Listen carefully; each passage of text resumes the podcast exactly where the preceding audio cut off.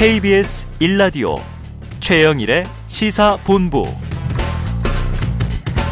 네, 역대급 위력을 가진 제11호 태풍 흰남노 일본 오키나와를 지나 한반도로 북상하고 있습니다. 오늘 전국이 태풍 영향권에 들어 있고요. 내일 아침에는 경남 남해안에 본격 상륙할 것이다. 이렇게 전망되고 있습니다. 전문가를 연결해서 태풍 대비 요령을 알아보도록 하겠습니다. 이영주 서울시립대 소방방지학과 교수를 전화로 연결합니다. 교수님 나와 계시죠? 네, 안녕하십니까. 자, 이번 태풍 흰남노가요, 이 루사나, 매미를 넘어서는 강력한 위력을 가졌다. 이런 분석이 나오는데, 지금 어느 정도로 강한 태풍이 오는 건가요? 예, 앞서 말씀하신 그 루사라든지 매미 이런 거는 우리나라의 역대급으로 굉장히 큰 피해를 입힌 이런 이제 태풍이었는데요. 네. 이번에 거의 이번에 오는 태풍도 사실은 이제 중심 풍속이라든지 이런 부분들은 거의 초속 50m 이상으로 이렇게 매우 강한 바람을 이제 동반하고 있고요. 네. 또 강우량도 뭐 최대 300mm 어, 이상 이렇게 이제 집중될 것으로 보여서 이전에 이렇게 큰 피해를 어, 일으켰던 어, 태풍보다도 더 강한 초강력 태풍으로 이제 발전할 가능성 이런 부분들이 충분히 예상되고 있습니다. 네. 그래서 지금 우리가 숫자로 예보를 보면요. 말씀하신 대로 초속 50m 강풍이다. 또 이게 중심 기압이 뭐 900 몇 헥토파스칼이다. 이렇게 계속 나오는데요. 이 체감이 네. 안 되잖아요. 네. 그래서 이 지금 이 정도 바람이면 콘크리트 건물이 무너진다 이런 얘기도 나오는데 어느 정도의 위력입니까? 어, 일단 그 국내 태풍 강도 분류를 보면 뭐 중, 강 그리고 매우 강 또 초강력 이렇게 이제 네. 네 단계로 구분을 하고 있는데요. 네. 어, 한 50m/s 그러니까 좀 정확하게 말하면 초속 54m 이 네. 정도의 네. 속도라고 하면은 건물도 붕괴될 수 있는 가능성이 있다라고 보는 거거든요. 아. 다만 이제 모든 건물이 다 이렇게 이런 강한 바람을 방에 노출됐을 때 다 붕괴된다라는 건 아니고요. 음. 뭐 구조적으로 취약하거나 또 혹은 바람을 맞는 면이 굉장히 넓은 건물 이런 경우에는 붕괴까지 이어질 수 있는 이런 가능성이 충분히 있다 라는 정도로 이해하시면 되겠습니다. 네. 어쨌든 굉장히 강한 바람으로서 뭐 차량 차량이라든지 뭐 이를테면 달리는 기차도 전복될 수 있을 정도의 강한 아. 바람이다라고 이해를 하시면 되겠습니다. 네, 네. 뭐 나무도 뿌리채 뽑힌다 이렇게 이야기를 하니까 정말 위험하다 이렇게 우리가 인식을 해야 되겠고요. 그래서 이제 흔히 태풍 대비 요령으로 많이 알려진 게 이게 집에 창문이 위험하니까 X자로 테이프를 붙이는 것 이거 참 많이 했던 것 같아요. 근데 네. 이걸로 좀 충분하겠는가? 더 대비해야 한다면 어떻게 좀 하는 게 좋은가 알려주십시오.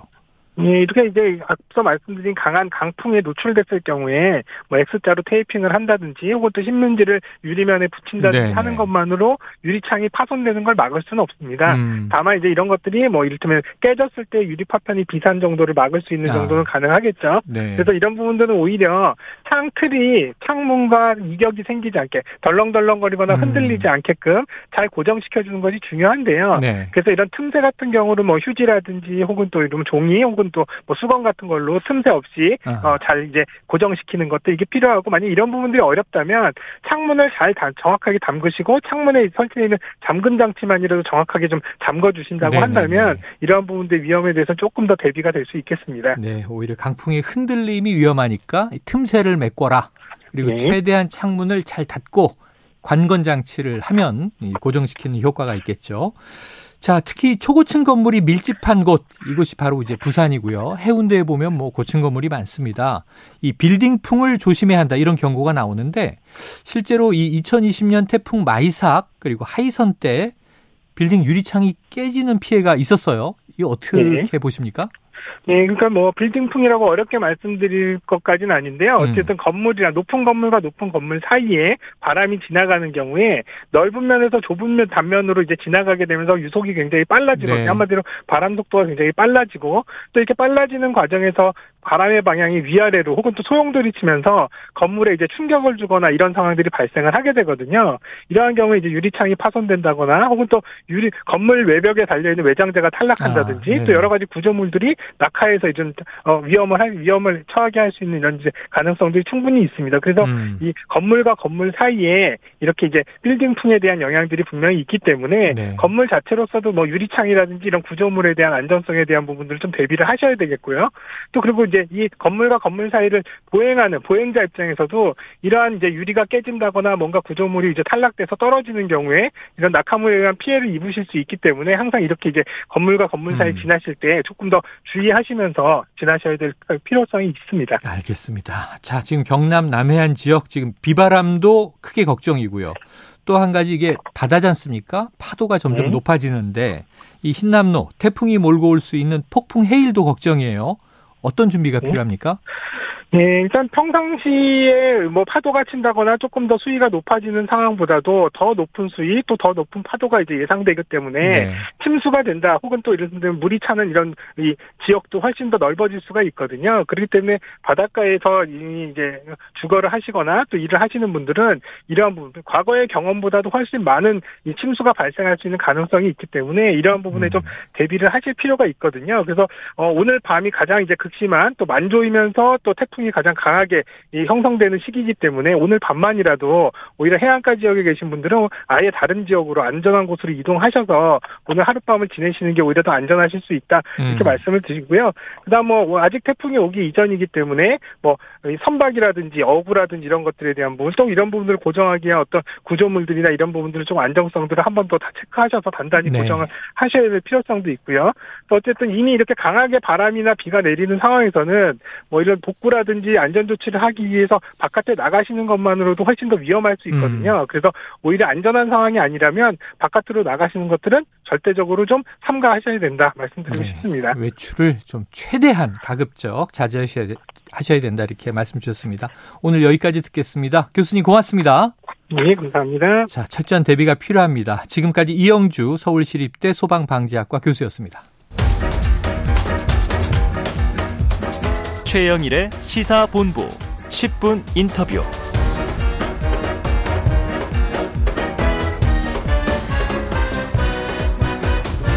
네, 화제 이슈를 콕 짚어보는 10분 인터뷰 시간입니다. 오늘 오전부터 이원석 검찰총장 후보자에 대한 인사청문회가 열리고 있습니다. 일부에 전해드렸는데요. 자, 청문위원인 법사위의 박주민 더불어민주당 의원을 전화로 연결해서 청문회 상황 그리고 이재명 대표 소환 등 전국 현안에 대한 의견을 들어보겠습니다. 박 의원님 나와 계시죠? 예, 안녕하십니까. 자, 오늘 오전부터 이원석 검찰총장 후보자에 대한 인사청문회 열리고 있는데요. 오전 네. 분위기는 좀 어떻게 느끼셨습니까?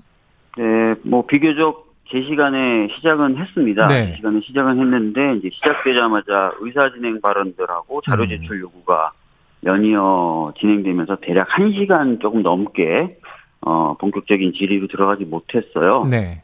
그러니까 의사 진행 발언의 이제 주요한 쟁점은 어 최강욱 의원이 어, 법사위에 소속돼서 검찰총장에 대한 인사청문을 진행하는 것이 맞느냐라는 음. 부분이었고요. 자료 제출 관련돼서는 이제 이원석 후보자가 어 뭐 자기 가족분들에 대해서는 다 이제 개인 정보다라는 이유로 자료 제공을 비동의해가지고 거의 받은 자료가 없었거든요. 음. 그래서 그런 부분에 있어서 좀 자료를 달라 이런 공방들이 진행됐었습니다. 네. 지금 언급해 주셨는데 이 최강욱 의원에 대한 이른바 자격 시비 이거 여당 의원들이 계속 좀 이해 충돌이다, 재척해야 한다, 이제 공격이 좀 반복되고 있습니다. 한동훈 장관 때도 그랬고요. 맞습니다. 뭐 제 기억만으로도 한 세 번에서 어. 네번 정도 어 전체 회의가 열릴 때마다 반복적으로 얘기를 하고 있는 상황이죠. 어떻게 네. 보세요? 제가 봤을 때는 뭐 기존의 이제 법사위 운영이나 이런 것에 비춰봤을 때 좀 무리한 주장이라고 음, 생각되거든요. 무리하다. 왜냐하면은 어 기존에도 수사나 재판이 진행 중인 위원들이 어, 법사위원으로 참여해서 법사위 운영을 같이 했었습니다. 네. 어, 물론 이제 그 속에서 간혹 가다가 이제 이해충돌 여부에 대한 어, 문제 제기도 나왔지만, 네. 아, 자기 사건에 대해서는 철저히 이제 자제하면서 발언이나 음. 이런 것들을요, 어, 원만하게 진행이 되어 왔었던 네. 게 그동안의 이제 그 모습이었거든요. 음. 특히 좀 심하게 말씀드리자면 잘 아시는 것처럼 누군가 고발만 해도 사실 피의자 신분이 되면서 수사 대상이 되지 않습니까? 그래서 이런 모든 것들을 경중을 따지지 않고 사실은 다 이제 이해 충돌이다라고 얘기하기도 어렵고 그래서 다른 상임위하고는 조금 다른 좀 기준이 좀 적용돼야 될 필요도 계속 또 법사위에서는 제기돼 왔었습니다. 네. 그러니까 여러 가지 아직 뭐 해결되지 않다 보니까 이렇게 그런 상황이 계속 진행돼 왔는데 유독 이제 최강욱 의원에 대해서는 여당 의원들이 아까 말씀드렸던 것처럼 계속 반복적으로 뭔가 새로운 기준을 제시하는 것도 아닌데 음. 문제 제기하고 있어서 오늘도 상당히 많은 시간을 그것에 할애를 했습니다. 네. 본격적인 청문회 시작되기 전에 지금 네. 의원의 자격 논란이 이제 시끌시끌했고요. 네. 자 이제 본격적으로 이원석 후보자에 대한 이제 청문회니까 네. 그 문제로 들어가 보면 지금 이제 윤석열 사단이다 이런 평가를 받고 있다 하는 언론 보도가 네. 있고요. 네. 이제 뭐 야당 입장에서는 검찰의 독립성이나 중립성 우려가 있다. 네. 이렇게 보고 계신 것 같아요. 자, 네. 이원석 후보자가 윤 대통령을 형님으로 부른다는 제보가 또 있는데 그런 적 없다 이렇게 주장했다고 해요. 이 답변은 네. 좀 충분했습니까? 글쎄요, 뭐 누가 뭐 보더라도 대부분의 언론인들도 그렇게 보고 있는 것 같고요. 네. 또 주변에 있는 많은 분들도 그렇게 평을 하는 것 같은데 뭐 윤석열 대통령의 측근으로 보는 시선이 많죠. 음. 예, 그런데 이제 본인은 그렇지 않다. 사적인 인연은 없다. 이렇게 이제 어, 잘라 오늘 네. 이야기를 했어요. 어, 그러니까 일반적인 시선과 굉장히 다른 그런 네. 어, 스스로에 대한 평가를 좀 하고 있는 건데 저는 약간 오히려 그런 부분이 더 불안하더라고요. 어. 오히려 차라리 아 그렇습니다. 제가 뭐 근무연이라든지 이런 것들 통해서 윤석열 어, 대통령하고 좀 가까이 지냈던 건 사실입니다만 매우 네. 조심하겠습니다라고 얘기하면 이게 또 약간 아 조심하겠구나라는 생각이 드는데 음. 전혀 시중의 평가는 틀립니다. 어, 어. 저는 아무 관련이 없는 사람이다 이렇게 해버리니까 네네. 아 과연 이분이 어, 사실대로 얘기하고 있는 건가 이런 네. 생각도 네. 좀 들더라고요. 그리고 반면에 사적인 인연은 없다 그러면서 네. 윤석열 대통령하고 뭐 통화한 적이 있냐 최근에 이렇게 물어본 거에는 네. 뭐 사생활 사생활이라서 안 된다 이런 아, 얘기할 수 없다 답변을 했어요. 사적인 인연은 없다면 통화를 했다라도 그건 공적인 일일 텐데 그, 단순히 그냥 통화한 적이 있다 이렇게 딱 하면 될 텐데 예. 약간 이런 것들도 좀 모순이 되고요. 네. 네. 자, 전면 부인이 더 불안하다. 지금 네. 이렇게 얘기를 주셨습니다. 알겠습니다. 네. 자, 지금 또 그 외에 이 김건희 여사에 대한 각종 의혹이 무혐의 처분된 것과 관련해서 또 네. 관제공사 특혜 의혹도 최근에 이제 있는 일이죠. 네. 이른바 비선 수행 의혹. 지금 네. 이, 후조, 이 후보자가 3일 제출된 서면 답변서에서 네. 이 관련 수사 상황에 대해 보고받지 못했다. 구체적인 네. 내용을 알지 못한다. 오늘 네. 상당히 좀 말을 아낀 분위기입니다. 어떻게 네. 다뤄졌습니까? 뭐 서면 답변을 보면은 이제 그 예를 들어서 뭐 그 이번에 이제 나토 순방 때 어, 긴 동행했던 거 이런 음. 부분에 대해서는 자기는 아는 바가 없다라고 답변했고요. 도이치모터스 주가 조작 사건이 최근에 이제 뉴스타파란 매체에서 보도를 음, 하면서 굉장히 뜨거워졌지 않습니까? 네. 그 부분에 대해서는 어, 전임 장관의 수사 지휘로 인해서 자기는 수사에서 배제돼 있기 때문에 알지 못한다라는 답변을 했어요. 네네. 근데 이제 사실 저희들이 이제 좀 답답한 게, 어, 뭔가 수사 지휘에서 배제돼 있다 또는 뭐, 어, 그렇, 뭐 자기, 자기가 직접 수사한 거 아니다 하더라도 음. 이제 검찰총장 후보자로 나온 자리 아닙니까? 네네. 그럼 거기에 대해 개인적인 생각을 또는 아, 총, 이후 총장이 됐을 때는 어떤 철학과 비전을 가지고 대하겠다 이런 얘기가 좀 나와야 되는데 네. 무조건 말을 안 하겠다 전혀 네. 모른다라고만 얘기하니까 네. 아이 검찰의 어떤 중립성, 독립성 어, 특히 이제 살아있는 권력에 대해서도 좀 제대로 된 모습을 보여주는 것이 필요하지 않습니까 검찰총장은. 네네. 네. 그럴 수 있을까? 이런 느낌이 오히려 드는 거죠. 네, 네. 알겠습니다. 자, 지금 이런 와중에 지금 검찰이 이재명 대표에게 이제 소환을 통보했죠.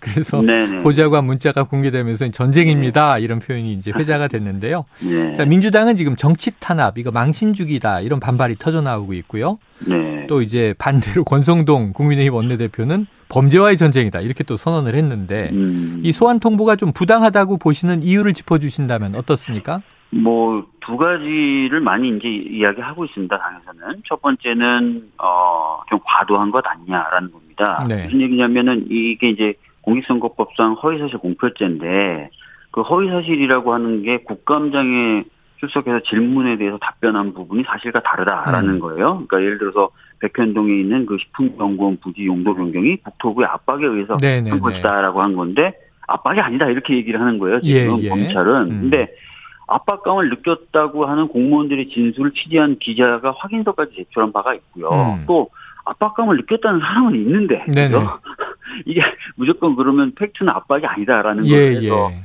이게 허위 사실이 되는지가 좀 애매한 거고 음. 등등등 그래서 이게 좀, 어, 이렇게까지 검찰이 나설 만한 사유인가라는 부분에 있어서 과도함을 좀 얘기하는 거고. 두 번째는 네네. 형평성 문제예요. 지금 예를 들어서 뭐 도이치모터스 주가 조작 사건이라든지 기타 여러 가지 사건들은 제대로 수사도 안 되고 있고 네. 관계자들이라고 얘기하는 김건희 씨에 대해서 소환도 안 이루어지고 있잖아요. 네. 그러니까 그런 것에 비하면 이건 좀 형평이 맞느냐 이런 얘기도 지금 그 나오고 음. 있는 거거든요. 그래서 네. 이두 가지 문제를 종합해 봤을 때 이거는 뭐 순수한 수사 행위라기보다는 뭔가 의도가 있는 수사 행위 아닐까 이런 의구심이 드는 거죠. 네, 오늘도 관련 이제 질문이 청문회에서 나온 것 같습니다.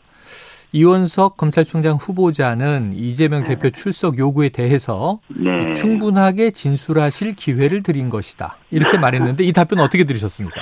글쎄요, 그 아시다시피 정치인에게 어떤 진술을 듣기 위해서 어, 공개적으로 소환을 한다. 음.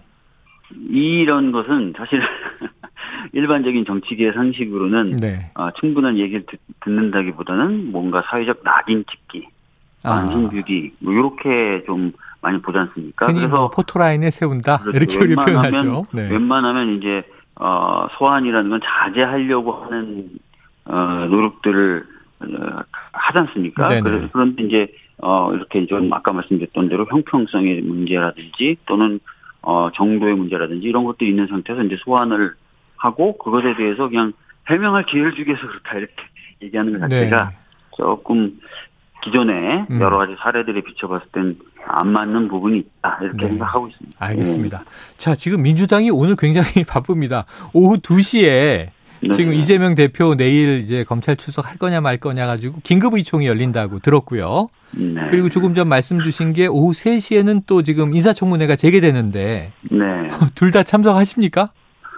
예, 일단은 뭐 당연히 전 법사위원이니까 3시 인사청문회에 참석해야 되겠고요. 네네. 의총에 아마 참석은 할 것 같은데, 음. 예, 그렇습니다. 예. 이 의총이 길어지면 또 중간에 나와서 옮기셔야 되겠네요.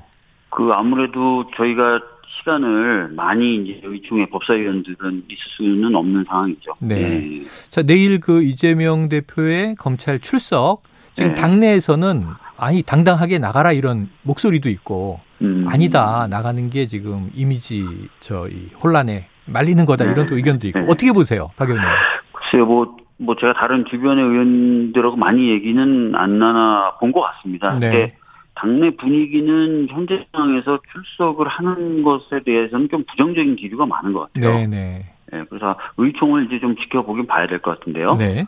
어, 어, 하여튼 제가 이제 주변에 이제 많은 의원님에게 어떻게 생각하냐라고 물어보면 좀 추석에 대해서 부정적인 분들이 좀 많은 것 같긴 합니다. 음, 예. 알겠습니다. 오늘 의총 결과가 또 보도될 테니까 지켜보도록 하고요. 네. 자, 한편 민주당은 오늘 윤석열 대통령을 허위 사실 공표 혐의로 고발하겠다. 공수처에 네. 고발하겠다. 이런 얘기가 네. 나와서 네. 네. 고발장 접수 예정 시간이 오후 3시로 알려졌는데 네.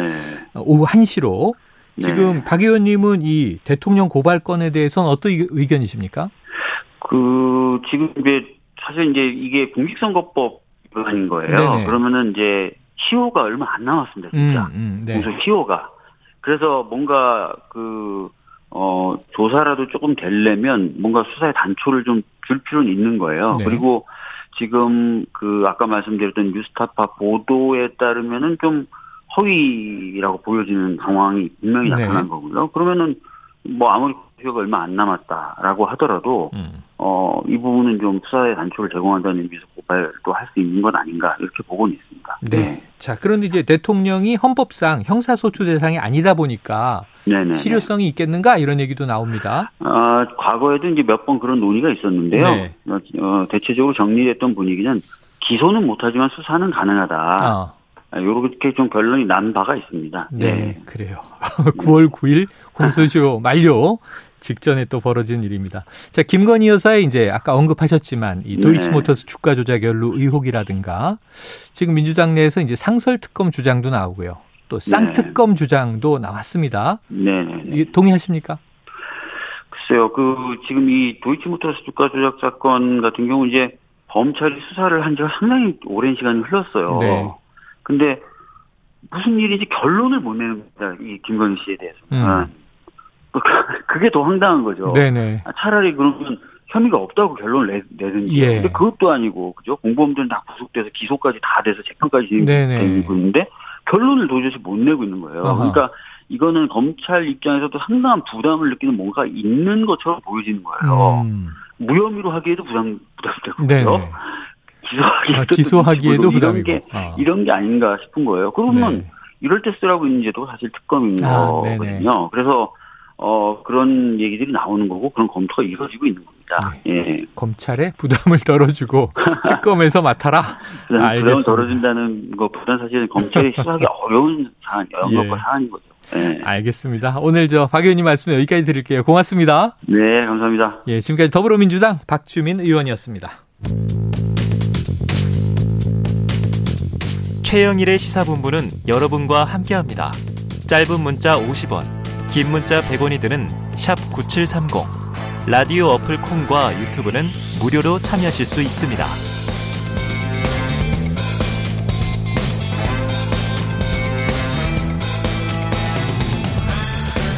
네, 최영일의 시사본부 함께하고 계십니다. 1부에 이어서 태풍 흰남노 소식을 지역별로 살펴보도록 하겠습니다. 자, 먼저 제주로 가보겠습니다. 자, 미디어 제주의 김형훈 기자 나와 계시죠? 네, 미디어 제주 김형훈입니다. 안녕하십니까? 예, 자, 현재 제주의 기상 상황은 어떻습니까? 어, 오늘 오전 8시부터 태풍 경보가 이제 발효 중인데요. 음. 어, 태풍이 오고 있다는 느낌은 이제 서서히 이제 받을 수가 있습니다. 제가 네. 어, 조금 전에 점심 먹기 위해서 밖에 나가 봤는데 어, 평소 부는 바람하고 좀 다른 게 뭐냐면은 네. 바람 방향이 좀 일정하지 않고 아. 그 사방으로 좀 뒤섞여 이제 된다는 네, 네, 느낌을 네. 받았거든요. 아, 바람 방향만으로도 아 태풍이 가까이 오고 있구나 음. 좀 실감할 수 있었고 어 12시 현재 순간 최대 풍속을 보니까 한라산 정상 일대가 어 초속 37.5m로 이제 지금 집계가 되고 있고요. 어. 어 비도 간간히 내리고 있는데 어, 오늘하고 내일 산지가 좀 비가 많이 오는데 한 600m, 600mm 네네네. 이상의 비가 좀 예상이 되고 있습니다. 이야, 서울 역대급 폭우가 450mm였는데 600mm 어마어마합니다. 어, 합쳐서니까요. 네네네. 네. 자, 한라산에 굉장히 많은 네. 비가 내렸다는 소식이 있는데 이거 맞습니까? 네네, 그렇습니다. 좀 지금 계속 비가 오고 있고 제가 네. 있는 곳은 좀 어, 낮은 지대이기 때문에 음. 어, 비에 대한 느낌은 아직까지 좀 이렇게 네네. 제가 체험하기 좀 힘든, 데 한라산은 지금 계속 저 비가 어, 많은 비가 오고 있습니다. 알겠습니다. 바람이 보통 한 방향으로 일관적으로 부는데 막 휘몰아친다 이런 느낌. 네네네. 자 지금 태풍으로 인해서 제주도의 항공기와 선박 운행은 폐쇄돼 있죠. 네, 배편은 아예 저 중단이 돼 있었고 네. 항공기는 오전까지는 운영되긴 했거든요. 네네. 네, 지금은 이제 전체 결항입니다. 아. 어, 특히 오전 9시 때부터 이 제주공항에 이제 급변풍, 우리가 보통 wind shear라고 이제 네네. 많이 얘기하는데, 어, wind shear가 이제 발효 중이라서 좀 굉장히 위험한 상황이고요. 음. 어, 제주 공항에 지금 최대 풍속이 최대 28 노트라고 합니다. 네. 항공기가 이제 뜰 상황은 되지 못하고 있고, 음. 어, 오늘 태풍을 태풍이 온다고 하니까 어, 운항을 계획하지 않은 항공편이 어, 거의 한 300편이 있었고 네. 원래 오늘 운항을 계획한 항공편 한 138편이었는데 네. 오전에 했던 그만 한 편을 제외하고는 전부 아. 이제 결항되고 있으니까 네. 혹시 뭐 항공편 이렇게 계획하신 분들 좀 참고하시면 좋겠습니다. 야, 오늘 내일 뭐 제주 항공이나 또는 선박은 문제가 있는 것 같습니다. 일단 피하시는 네네. 게 좋을 것 같고요. 자, 지금 현재까지의 강풍과 폭우로 인한 좀 제주의 피해 상황이 집계된 게 있나요? 어제 서귀포 대정읍 지역에 물난리가 나면서 이제 음. 침수됐는데 그 외엔 지금까지 잠잠하고요. 네. 아무래도 지금 태풍이 지, 아니 직접적인 이렇게 이, 저 대응하는 건 아니라 가지고 네. 어, 좀 더 지나 보면 또 태풍 피해 소식이 집계될 것 같습니다. 네, 네. 오늘 밤이 일단 고비니까 지금까지는 네네. 아, 단단한 대비가 필요해 보입니다. 아, 김 기자님 말씀 들으니까 제주의 상황이 지금 몸으로 좀 느껴지는 것 같습니다. 오늘 말씀 여기까지 듣죠. 고맙습니다. 네, 고맙습니다. 예, 지금까지 미디어 제주의 김형훈 기자였고요. 이어서 부산 상황을 좀 또 알아보도록 하겠습니다. 자, 배현주 리포터. 네, 안녕하세요. 여기는 부산입니다. 네, 지금 역대급 위력을 발휘할 것이다 이렇게 예상되는 태풍 흰남노 부산 상륙이 임박한 상황이죠. 네, 그렇습니다. 내일인 오전 9시 부산 북북동 쪽 80km 지점을 지날 것으로 예상되는 가운데 음. 어제 오후 정부가 중앙재난안전대책본부 비상대응수위를 1단계에서 3단계로 격상했습니다. 네. 태풍호 위기경보 수준도 주의에서 심각으로 상향했는데요. 최근 5년간 태풍 16건 중 1단계에서 3단계로 즉시 상향한 사례는 이번이 처음입니다. 아, 그래요. 첫 사례군요. 1단계에서 3단계로 바로 뛰어넘은 게. 자, 이렇게 흰남노가 북상하면서 지금 부산의 소방재난본부 비상근무에 돌입했다고요? 네, 그렇습니다. 부산 소방재난본부는 제11호 태풍 흰남노의 북상에 대비해서 가용 소방 인력 50% 이상이 비상 근무를 하고 있다고 밝혔습니다. 네. 종합 상황실 신고 접수대도 기존 68대에서 88대로 늘렸고요. 또 신고 폭주에 대비해서 긴급 신고 출동 대기조와 비긴급 신고 상황 관리 전담팀도 운영 중입니다. 음. 긴급 신고는 119번 그리고 비긴급 신고는 110번으로 하시면 되는데요. 소방 관계자는 집중호우 및 돌풍 등으로 119 신고가 늘어날 것으로 예상이 된다면서 긴급 신고 시 전화 연결이 어려울 경우에 문자나 앱 그리고 인터넷 안전신고센터로 신고가 가능하다고 말했습니다. 네, 긴급 상황이 몰릴 수 있으니까 이런 다른 채널을 통해서도 신고할 수 있다는 거 꼭 알아두셔야 될 것 같고요. 자, 지금 현재 부산의 날씨는 어떻습니까? 어, 오전에는 계속해서 하늘에 구름만 많고 또 습할 뿐 비가 내리진 않았는데요. 네. 조금 전인 12시 40분부터 지금 비가 내리기 시작했습니다. 음. 어, 또 조금 전부터는 또 많은 양의 비가 내리고 있는데요. 네. 빗줄기가 점차 굵어지고 있는 아하. 상황입니다. 그래요. 비가 이제 점점 많이 내릴 것 같고 내일 아침이 가장 큰 고비가 될 것 같습니다. 자, 부산은 네. 뭐 이제 오늘 날이 어두워지면 밤부터 이제 태풍의 직접 영향권에 듭니다. 좀 주민들도 네. 대피하는 상황이라면서요. 네, 부산 동구와 남구는 저지대 침수 우려 지역과 또 경사명, 옹벽 등 붕괴 위험 지역에 사는 145가구 198명에게 대피령을 내렸습니다. 네. 어, 이들은 인근 모텔이나 마을회관 그리고 학교 등에서 머물 것으로 알려졌는데요. 해운대구 마린시티와 미포, 청사포, 구덕포 상가 99곳과 그리고 사하구 33가구 주민 33명에게도 지자체가 대피를 권고했습니다. 네, 자 저지대 침수 우려 지역 그리고 또 경사면 옹벽 붕괴 위험 지역 주민들 대피하고 있습니다. 자, 다른 지역은 이미 비가 많이 내리고 있거나 바람이 많이 부는 지역도 지금 나오고 있습니다. 자, 부산 네. 부산도 지금 백길과 하늘길은 다 막혀 있는 상황이죠? 네, 태풍에 대비해서 부산항은 오늘 0시부터 운영이 중단됐습니다. 네. 어, 피항에 가능한 선박은 피항을 완료한 상태고요. 음. 전체 여객선도 운영이 중단된 상태입니다. 그리고 하늘길도 막혔는데요. 부산에서 제주와 김포를 오가는 비행기가 오늘 오후를 기점으로 대부분 사전 결항했습니다. 어, 항공사별로는 대한항공 오후 2시, 진에어 오후 1시 35분, 에어부산 오후 5시 이후, 김해공항을 오가는 국내선 항공편 56편이 모두 결항 조처됐습니다. 네. 어, 김해공항 관계자는 이외 항공사는 아직 사전 결항 일정을 알려오지 않아서 정확한 결항 현황은 태풍 경로 등을 고려해서 지켜봐야 한다고 설명했습니다. 네, 벌써 오후인데 오늘 오후 이후에 이 뭐 비행하는 항공사가 있을까 싶습니다. 자, 이제 점점 태풍의 영향권으로 들고 있는 것 같은 조짐입니다. 자, 부산 네. 경찰도 태풍에 대비를 하고 있다고요? 네, 그렇습니다. 부산경찰은 부산시와 도로사업소 등 도로관리청과 함께 수량 지하차도 그리고 우장춘 지하차도 등 상습 침수 우려 지역 82곳과 마린시티, 밀락수변로 등 월파 우려 지역 5곳을 비롯해서 부산 전역 교통안전시설물에 대해서 사전 점검을 실시했습니다. 음. 그리고 또 과거 풍속에 따른 통제가 되지 않던 사하구 울숙도 학원 다리의 경우 현재 경관공사로 인해서 공사 장비가 낙하될 우려가 있어서 풍속이 초속 25m 이상일 때 부득이 양방향 교통 통제에 들어갑니다. 이 학원 다리 통제 시 인근 서부산 낙동교로 5회 재난 문자가 발송될 예정입니다. 이제 진짜 부산에는 비가 내리기 시작했고요. 바람도 조금씩 불고 있습니다. 음. 가급적 외출을 좀 자제하시고 태풍에 대비하시기 바랍니다. 네. 지금까지 부산에서 리포터 배현주였습니다. 그래요. 자, 지금 부산 상황 잘 전달됐습니다. 오늘 말씀 여기까지 듣죠. 배현주 리포터 고맙습니다.